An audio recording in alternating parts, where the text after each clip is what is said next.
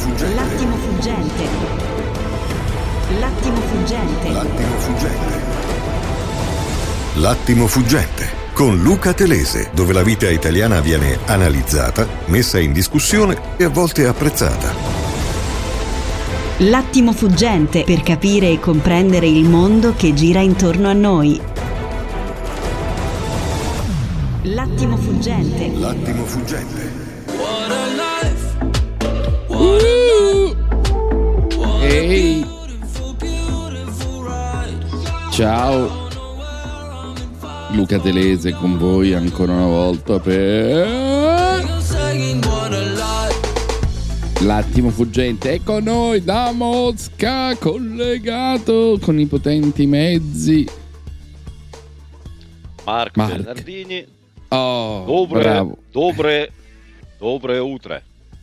Eh, ma Udre, ma te sei preso tre secondi, guarda, manco Guida Bardi quando fa la ruota come il pavone sta tre secondi. Eh, ma io sono più prima vecchio. Prima di dire il nome, per tenere le masse in adorazione, per dire eccomi, sto arrivando. E, e allora, dai, quante cose da discutere. È sempre faticoso fare un programma come il nostro perché la stampa sembra prigioniera della guerra. Non c'è un titolo di prima che non sia sulla guerra e persino le elezioni francesi, se così si può dire, sono un passo indietro.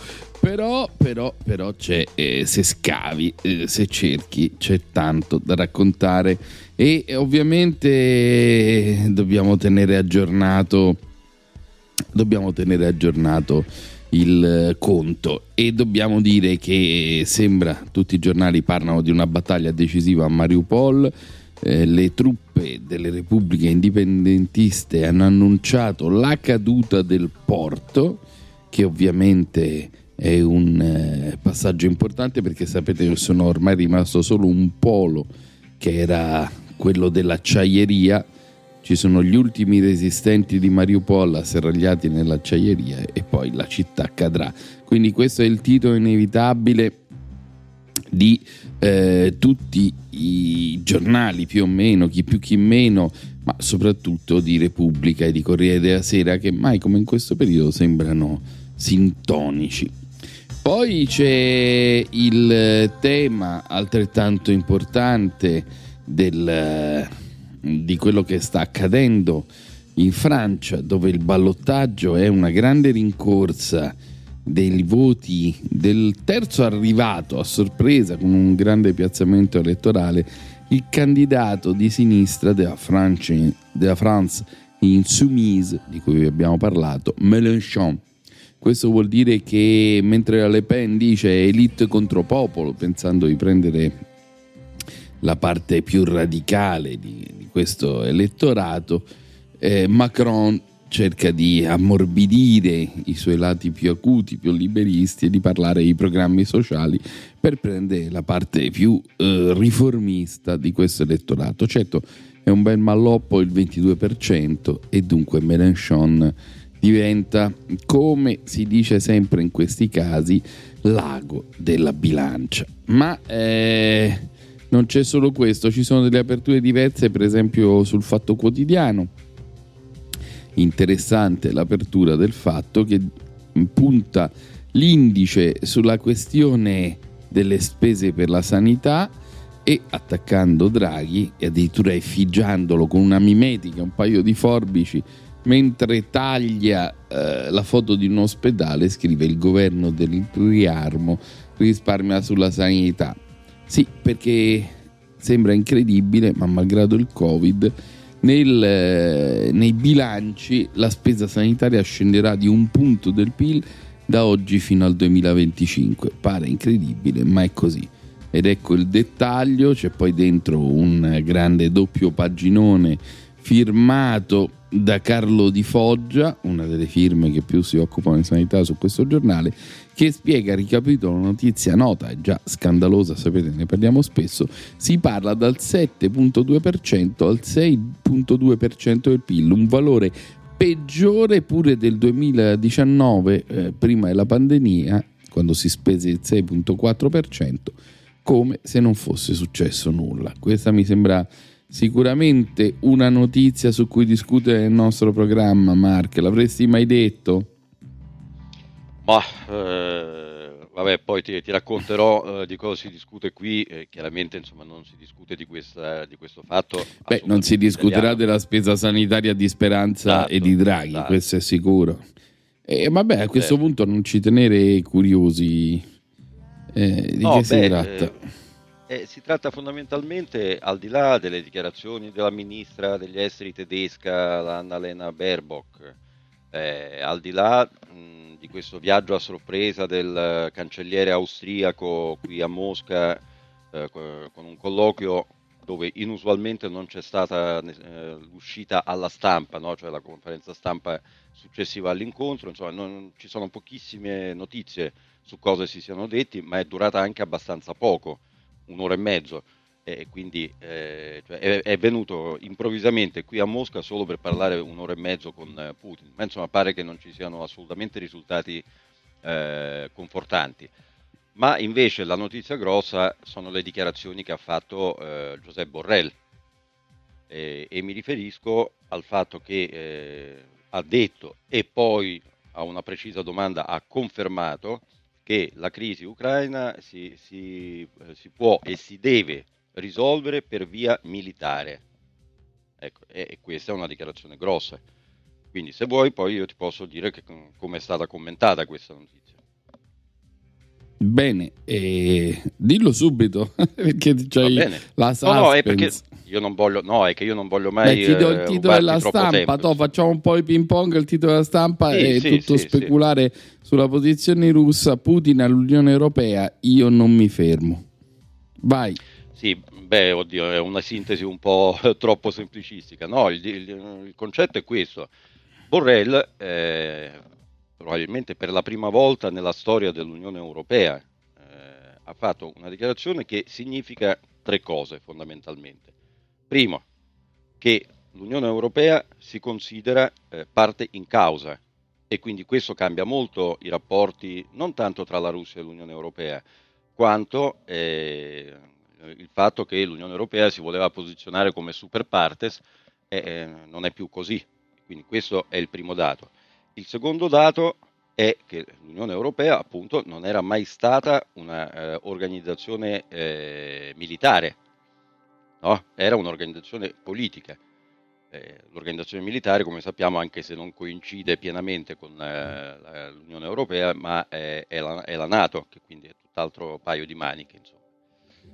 E, insomma, fondamentalmente eh, uno, uno dei risultati potrebbe essere che mentre fino adesso i russi dicevano eh, noi non permetteremo mai all'Ucraina di diventare membro della NATO, ma eh, del fatto che entri a far parte dell'Unione Europea parliamone. Ecco, a questo punto quel parliamone probabilmente non è più attuale, perché è chiaro che se l'Unione Europea diventa parte in causa, automaticamente eh, la Russia non, non accetterà che l'Ucraina entri nell'Unione Europea. Bene, allora è il giorno del patto del gas, il patto con l'Algeria. Basta prendere uno dei giornali che titola tutto questo. Ilario Lombardo, inviato a Tangeri del quotidiano diretto da Massimo Giannini. Draghi chiude l'accordo con Sonatrach ed Eni, subito più metano, nove miliardi di metri cubi solo dal duemilaventiquattro, vertice per il piano di razionamento in caso di blocco. Questo è un po', è un po' meno bello, però eh, oggi iniziamo comunque con una grande canzone, una cover di Eddie Vedder, ancora Drive, per capire dove ci guiderà questa storia e poi preparare la prima lettura che ho pronta per voi. Eddie Vedder, Drive.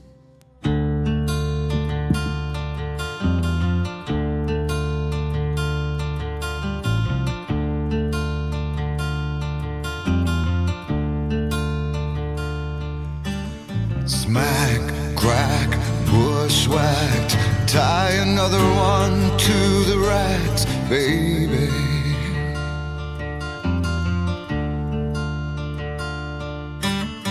Hey, kids, rock and roll, nobody tells you where to go, baby.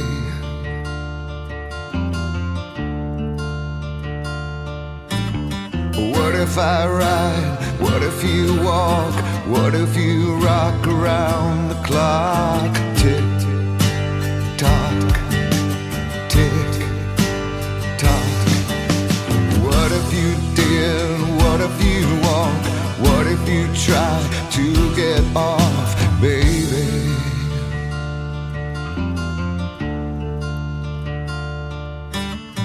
Hey kids, where are you? Nobody tells you what to do, baby.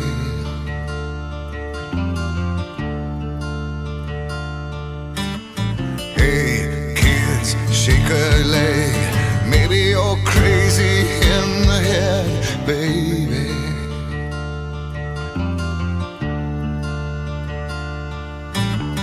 Maybe you did, maybe you walked, maybe you rocked around the clock. Tick tock, tick tock. Maybe I ride, maybe you walk, maybe I drive to get off, baby.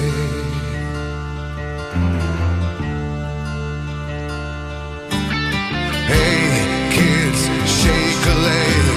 Maybe you're crazy in the head, baby.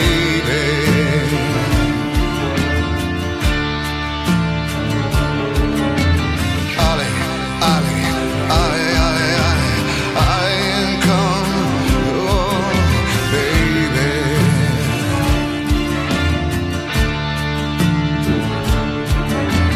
Hey, davvero potente. Davvero potente questo sound che ci parla di un viaggio, un viaggio difficile, un viaggio per la pace che sembra impossibile in questo frangente. Allora, tante cose da dire, ma mm, una è una storia, e quindi, come sempre capita quando in questo programma si racconta una storia, mi serve un accordo un po' melodico. È la storia di un leader sordo, quello a cui Macron e la Le Pen vanno a chiedere i loro voti. Ed è un bel ritratto di Stefano Montefiori sul Corriere della Sera, quello di Jean-Luc Mélenchon. Ho dovuto davvero creduto di poterla battere. Questa è la frase amara di Jean-Luc Mélenchon, l'ha pronunciata tante volte nella sua lunga carriera politica, anche domenica notte, urne chiuse da ore, quando lo spoglio dei voti gli ha regalato un'ultima crudele speranza. All'improvviso, attorno alla mezzanotte, è sembrato che il leader della sinistra radicale potesse sorpassare Marine Le Pen, già sicura della qualificazione al ballottaggio, e sarebbe stato un colpo di scena clamoroso. Lei era a un passo, lui è uscito dal Cirque d'Hiver per salutare con il pugno chiuso la folla pazza di gioia che gli gridava «Merci, merci!», come se questa potesse essere davvero la volta buona. E invece il risultato finale, un'incollatura, Le Pen ventitré virgola uno, Mélenchon ventuno virgola nove, un punto e due centesimi di percentuale. La rincorsa della tartaruga, come Mélenchon ama definirsi, si è fermata a un passo del trionfo. È un settantenne, ex impiegato delle poste, ex correttore di bozze, ex giornalista, ex insegnante di francese ed ex ministro socialista. Quest'uomo e il nome Le Pen al secondo turno è un incubo che per lui dura da vent'anni. Quando il ventuno aprile del duemiladue Jean-Marie Le Pen, il padre, si piazzò davanti al socialista Jospin e arrivò inaspettatamente al duello finale con Jacques Chirac, Mélenchon non la prese bene. Cadde addirittura in depressione, piangevo di continuo, il corpo non ce la faceva più, non riuscivo a lavorare, ma quella fu l'occasione di una delle tante rinascite. Mélenchon smise di fumare. Si dedicò all'agopuntura, alla pittura di paesaggi, si dette una missione esistenziale e politica, batterli, batterlo Le Pen. All'elezione presidenziale del duemiladodici, la pinna per entrambi, Mélenchon arriva quarto, dietro all'erede del partito di estrema destra, secondo tentativo nel duemiladiciassette, ma anche stavolta Mélenchon non ce la fa, arriva terzo dietro a Marine Le Pen, che si qualifica al ballottaggio per soli seicentomila voti. Quei seicentomila voti mancanti sono l'incubo degli ultimi cinque anni. Terza corsa all'Eliseo questa domenica. Stavolta le schede che lo separano dalla Le Pen sono appena quattrocentomila, ma bastano a tenerlo lontano dalla sfida decisiva del ventiquattro aprile contro Macron. Tutto separa Mélenchon dalla sua grande rivale. Lui è nato nel cinquantuno a Tangeri, in Marocco, da un impiegato delle poste e un insegnante, entrambi originari dell'Algeria francese. Lei nel sessantotto nel sobborgo chic parigino di Neuilly sulla Seine ha ereditato non solo il partito ma anche gli agi e i lussi del padre Jean-Marie. Mélenchon stavolta però si pone come una specie di beautiful loser e lo splendido perdente di queste elezioni. Sarà decisivo per disegnare il vincitore finale e lui ha subito chiarito che in un solo voto, non uno, dovrà andare a Marine Le Pen. E poi ha trovato i toni giusti nel discorso di accettazione della sconfitta davanti ai tanti giovani che lo adorano, riuniti proprio al Cirque d'Hiver. Ho il dovere di dirvi, visto che sono il più anziano, che l'unico nostro compito è quello del mito di Sisifo. Il macigno ricade e noi allora lo spingiamo di nuovo su. Non siete né deboli né privi di mezzi, potete combattere questa battaglia e la successiva e quella dopo ancora che verrà. Guardate me, non ho mai mollato, non ho mai abbassato una volta lo sguardo, ora tocca a voi.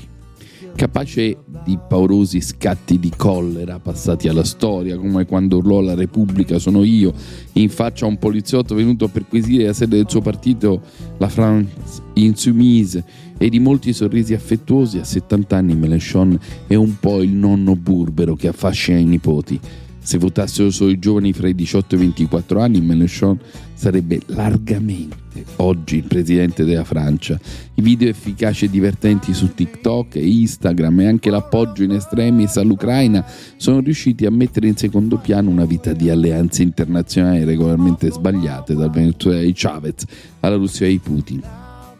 La lotta contro le disuguaglianze, il sogno di un mondo meno spietato, l'idea un po' improvvisata della creolizzazione, ovvero il miscuglio delle etnie, scrive il Corriere della Sera, da contrapporre all'ossessione identitaria di Le Pen e Zemmour, hanno fatto di Mélenchon il più votato, non solo fra i giovani, come abbiamo detto, ma anche nella regione dell'Île-de-France, quella di Parigi, la più ricca della Francia, ma anche la più attraversata da tensioni fra centro e periferia, e tra maggioranza ovviamente è minoranza etnica.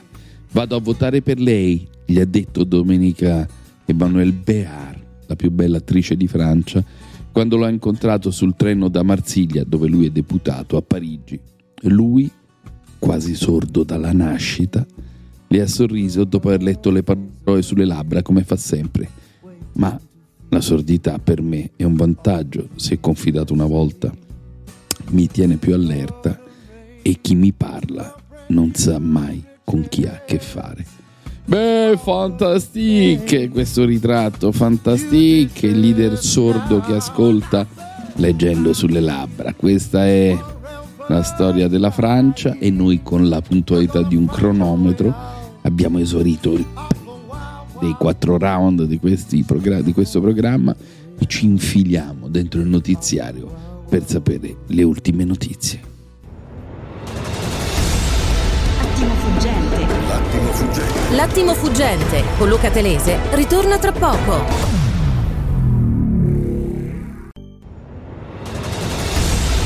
L'attimo fuggente. L'attimo fuggente. L'attimo fuggente con Luca Telese.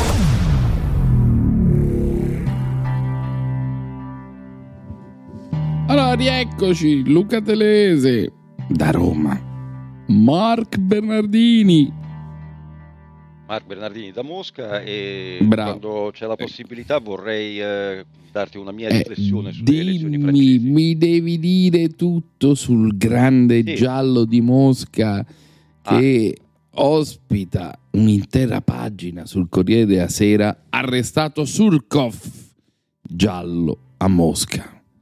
Eh, si parla spesso de, in queste ore della lotta al Cremlino fra i falchi e le colombe. Le voci non confermate parlano del resto dell'ex consigliere dello zar, restano solo i falchi intorno a Putin, dal ceceno Kadyrov all'ex presidente Medvedev fino al cuoco Prigozhin. Allora?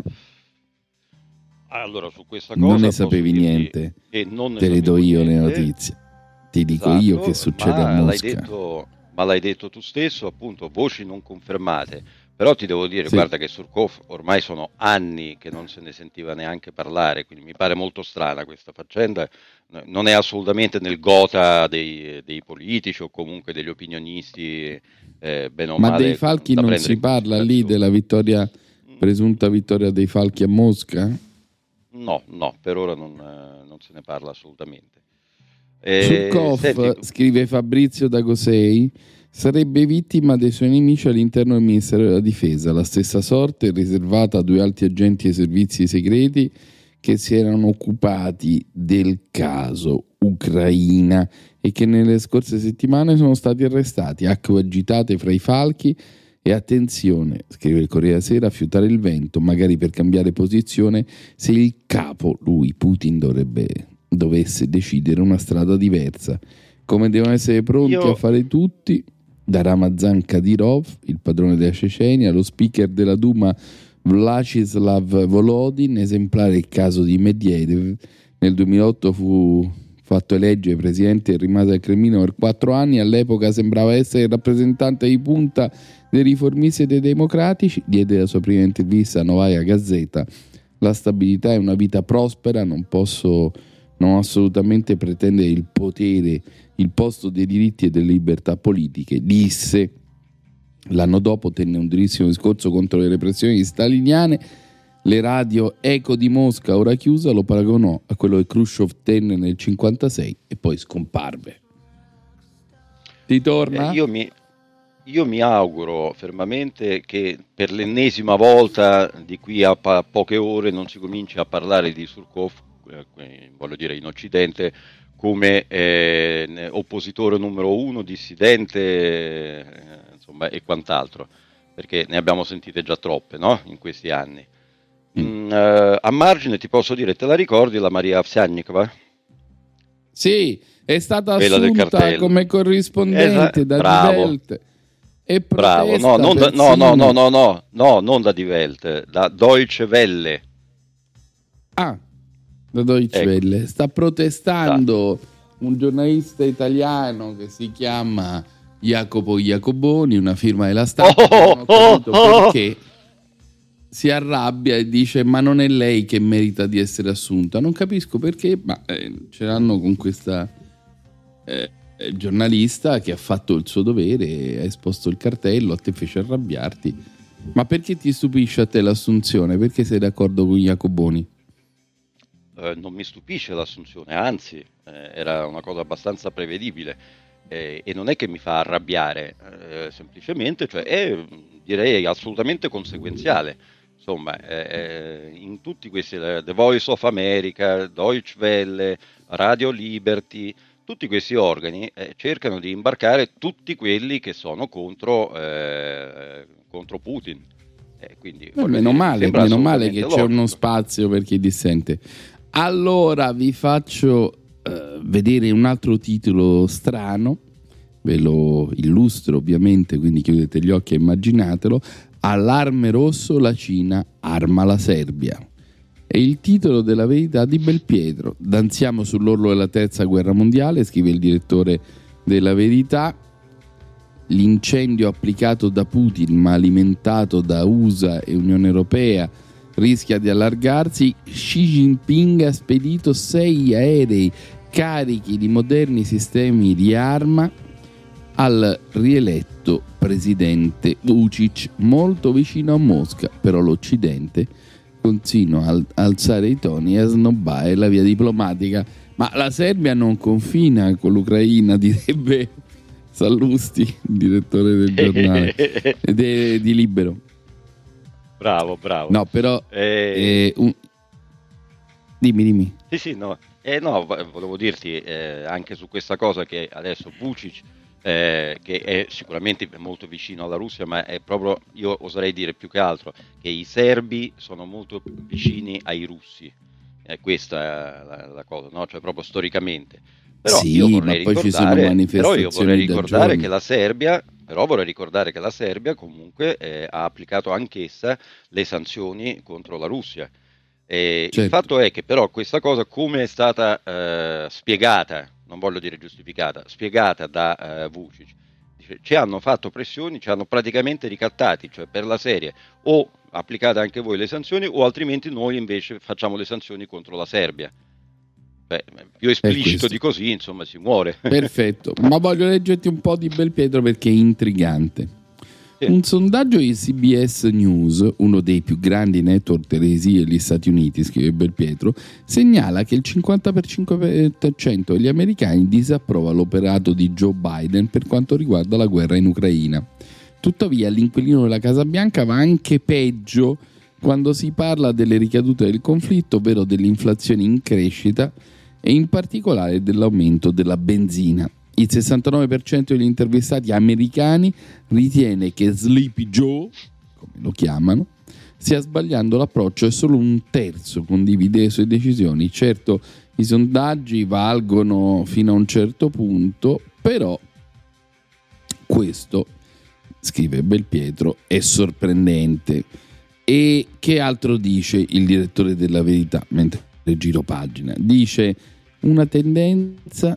E cioè la maggioranza degli americani guarda con preoccupazione alle mosse del suo commander in chief e per quanto ci riguarda non possiamo che darle ragione, nella speranza di recuperare un po' di consenso che da quando è stato eletto pare in caduta libera. Biden è alla ricerca di una visibilità internazionale che faccia riacquistare agli Stati Uniti un prestigio che dopo la fuga precipitosa dall'Afghanistan hanno perduto. Per lui è fondamentale, scrive Belpietro, riprendere quota e soprattutto riprendersi la Camera con le elezioni in midterm, ma invece di risalire il gradimento durante la guerra dell'Ucraina il presidente sembra aver imboccato una strada senza uscita, o meglio un percorso che pare portare in una sola direzione, ovvero verso il rischio di un conflitto mondiale.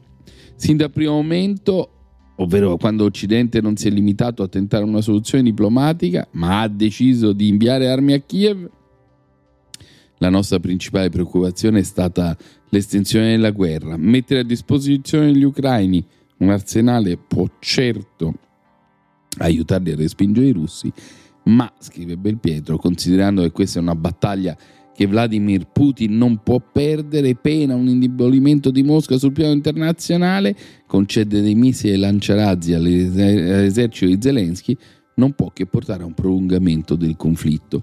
Eh, questo è interessante, anche se io questa argomentazione non la capisco mai, ma di sicuro c'è un punto di verità, e cioè l'endemizzazione, la balcanizzazione di quel conflitto è un rischio per tutti. Allora, che, che se si scrive lì che Draghi è andato a fare shopping in Algeria con qualche rischio, come dice la Verità? No, per ora eh, c'era la notizia, quella te l'ho letta ieri, eh, più che altro su Di Maio, no? Sul discorso del gas. Sì, algerino. Ma quella l'abbiamo già mentre, letta, sì, sì, sì. Esatto, esatto. Mentre su, su Draghi, francamente, per ora non trovo nessuna notizia, ma probabilmente comparirà in giornata. Mm. Senti, ma, ma c'è io, qualcosa di importante? Ieri, c'è qualche Draghi? Altro titolo importante? No, su quello ah, che no. vuoi. No, beh, in realtà le cose importanti te le ho già dette, quelle di eh, Nehammer, no? Il cancelliere austriaco, quello della Baerbock, eh, quello di Borrell, ma sono tutte cose che ti ho già detto, quindi più o meno le Vabbè, allora ti faccio queste. divertire un po' e ti racconto di Bobby Solo. Tu te la ricordi quella canzone di quando tu eri già sessantenne, una lacrima sul posso viso? Farti, posso farti una battuta in tal senso? Meglio mal sì. che, che meglio eh, ma, era dunque, sol, ma? No, meglio, eh, non ti è meglio Bobby mente. Solo che mal accompagnati. Ah, roba ah. Va bene, te la intono. Da una lacrima sul viso. Parti.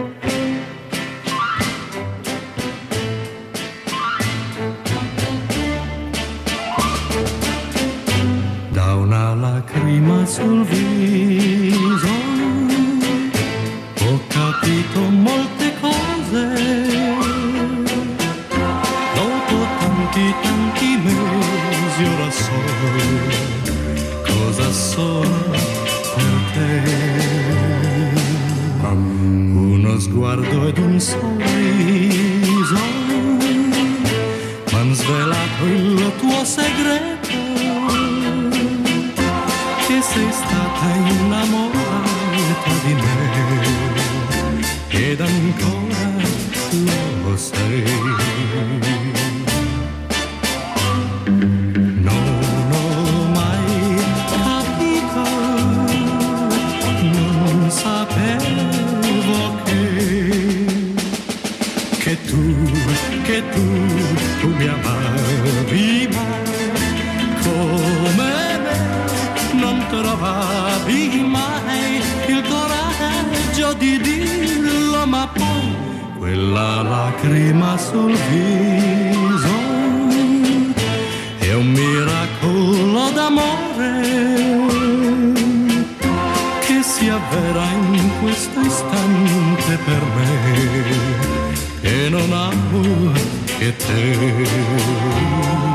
E allora sentite che grande storia quella che Bobby Solo al secolo Roberto Satti racconta a Domenico Satti del Corriere. Mio padre era del millenovecentosei e amava solo la musica di Wagner, Beethoven, Verdi e Puccini, si vergognava di me. Lui diffidò la casa discografica di allora, la ricordi, dicendo che io ero minorenne e che non avrebbero dovuto usare il suo cognome Saffi, perché non voleva che all'Alitalia, dove lui lavorava come dirigente, venissero a sapere che io facevo il cantante. Così il direttore artistico trasformò Roberto in Bob e la segreteria ha poi chiesto: Bobby cosa? E la risposta fu: no, solo Bobby. E lei, che di nome faceva Stelvia, fraintese e così scrisse sul foglio Bobby Solo. Ma non è fantastico? Che non amo che te. A quattordici anni mi innamorai di Betsy McGann, figlia di un giornalista, un amore platonico, senza neanche un bacio. Abitavamo nello stesso palazzo, io ero innamorato della sua coda di cavallo biondo platino, lei mi parlava di Elvis Presley. Così mi feci mandare due dischi da mia sorella, a cui chiesi informazioni anche su questo cantante. Ho iniziato a pettinarmi come lui per fare colpo su Betsy. Mia mamma mi regalò una chitarra, ho cominciato a strimpellare chiedendo aiuto a un falegname che c'era sotto casa e mi insegnò qualche accordo. Mia madre era amica di uno sceneggiatore della Rai, Giuseppe Padroni Griffi, e così riuscii ad avere un'audizione, un po' come accade oggi con X Factor. Ci andai con molta timidezza, cantai un brano di Elvis. Quando terminai, il gruppo di persone che mi aveva ascoltato, per giustificarmi e giudicarmi, mi disse: signor Satti, continui ad andare a scuola perché lei non farà mai il cantante, anzi dobbiamo dirglielo, lei è negato.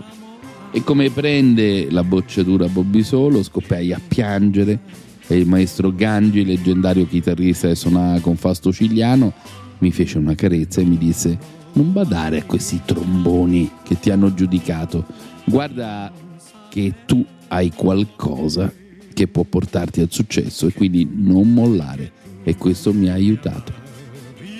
All'inizio gli dicevano che aveva una voce da eunuco, la casa discografica non lo amava, gli diceva di non imitare Elvis ma piuttosto fai Celentano, fai Celentano, dicevano ai bassi di Frankenstein e il falsetto di un eunuco nella Cappella Sistina, non volevano mandarlo a Sanremo. A decidere che andasse invece al Festival dei Fiori fu il padre di Mogol, Mariano Repetti. Era l'unico che credeva a me e fu lui a mettermi in contatto con il figlio. La casa discografica invece riteneva che mandarmi lì fosse una perdita di tempo. E come nacque una lacrima sul viso, il padre di Mogol mi chiese se avevo una canzone nel cassetto e io l'avevo.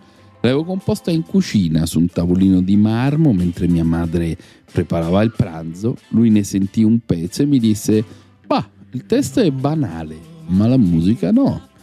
e ci avrebbe pensato il figlio a sistemarla. Incontrai Mogol pochi giorni dopo, quando dovevamo andare in sala di incisione. Non avevo avuto il tempo di scrivere le canzoni, le, la canzone, ma eh, lui la compose al volo, dottandomi le parole. Una lacrima sul viso è nata in venti minuti di orologio dentro un erre quattro color grigio topo. Vabbè, eh, sono belle queste storie, queste sono le biografie, capito? Ora ci sono dei pigmei che fanno delle cazzatine che ogni tanto piacciono a qualcuno, ma questa è la grande storia. Canta un po', dai, sentiamo le tue note. Canta una lacrima sul viso,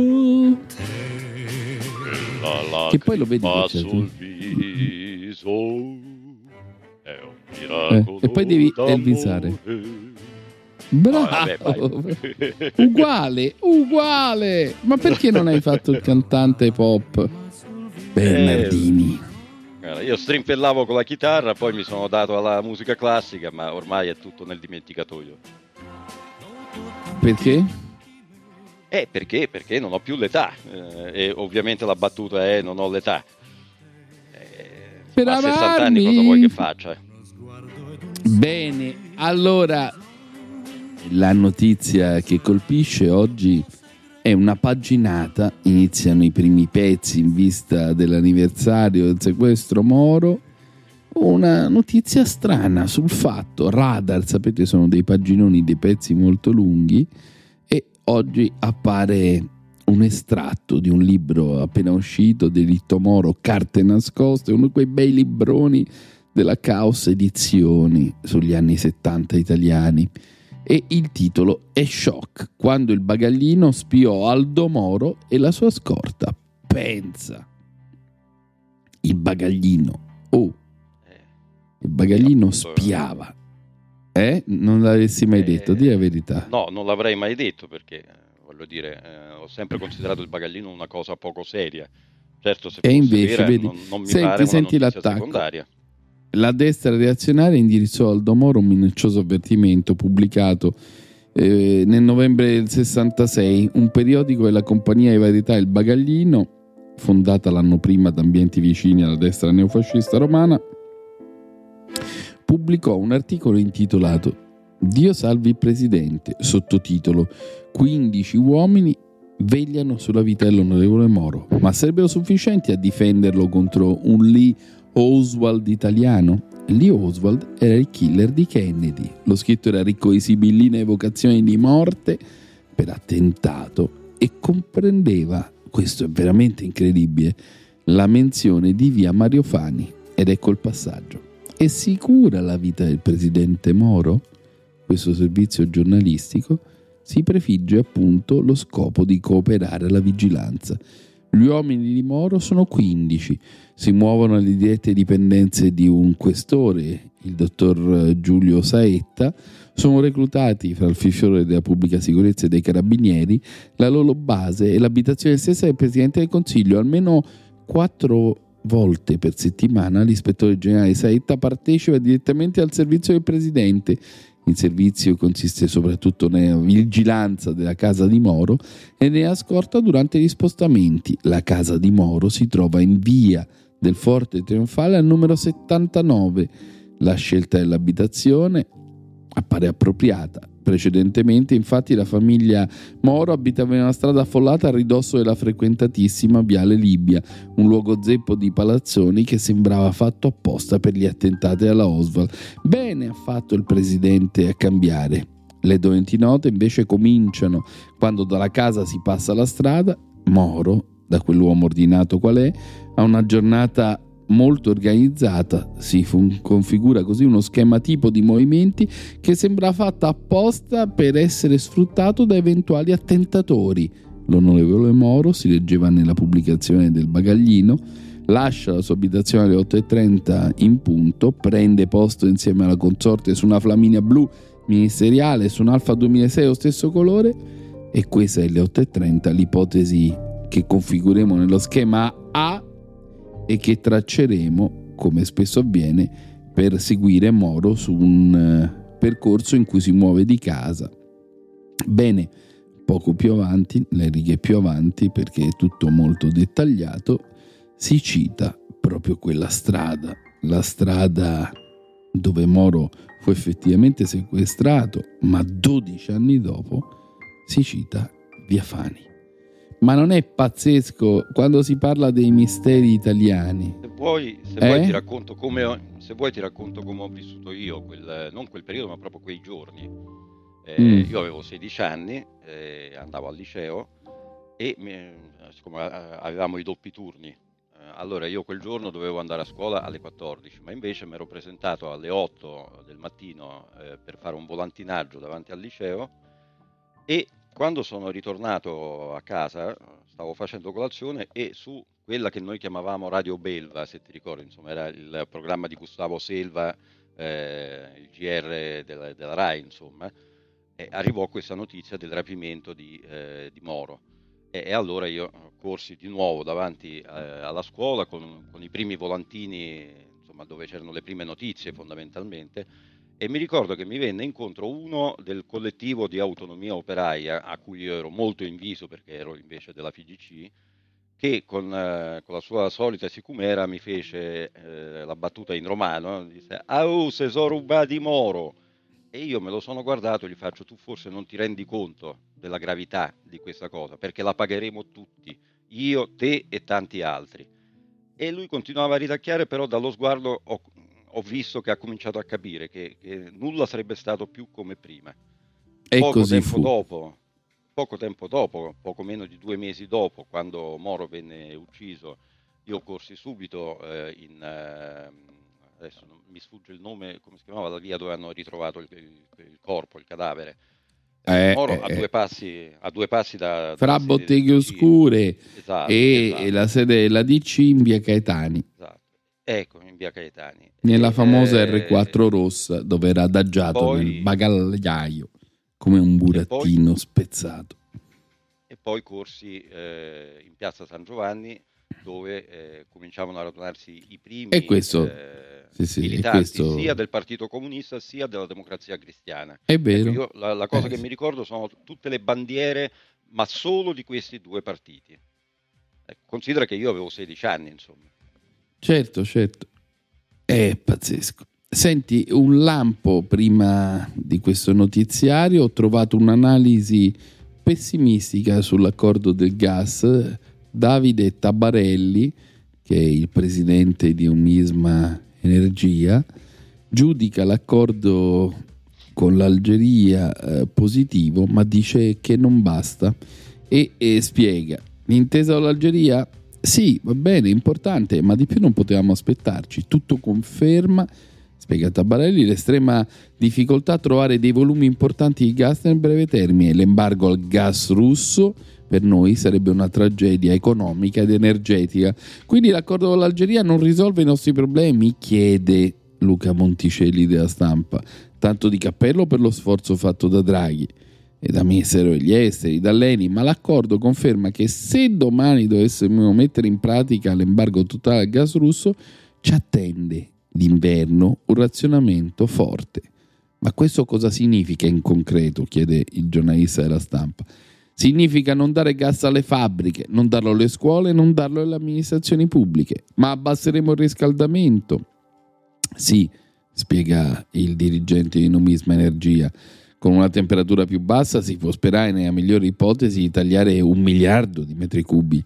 Ci sono ventinove miliardi di metri cubi di gas russo da sostituire, perciò bisogna far lavorare meno le fabbriche, utilizzare più carbone e se i sindaci delle città dove sono le centrali ce lo lasciano fare, quindi cercare di usare tutti i prodotti petroliferi al posto del gas e la legna nelle aree rurali, ma vanno tolti subito i vincoli ambientali sulle polveri sottili e alla fine arriviamo a quindici venti miliardi su ventinove che ne mancano e i nove miliardi in più garantiti dall'Algeria non ci aiutano? No, ci vogliono tre anni per ottenerli, forse c'è un po' di capacità inutilizzata che ci garantisce quattro cinque miliardi di metri per il prossimo anno, ma è comunque poco. Ci aiuterà la Spagna che rinuncia al gas via tubo dall'Algeria perché ha tanti rigassificatori e può con più facilità cercare il gas liquefatto in giro per il mondo.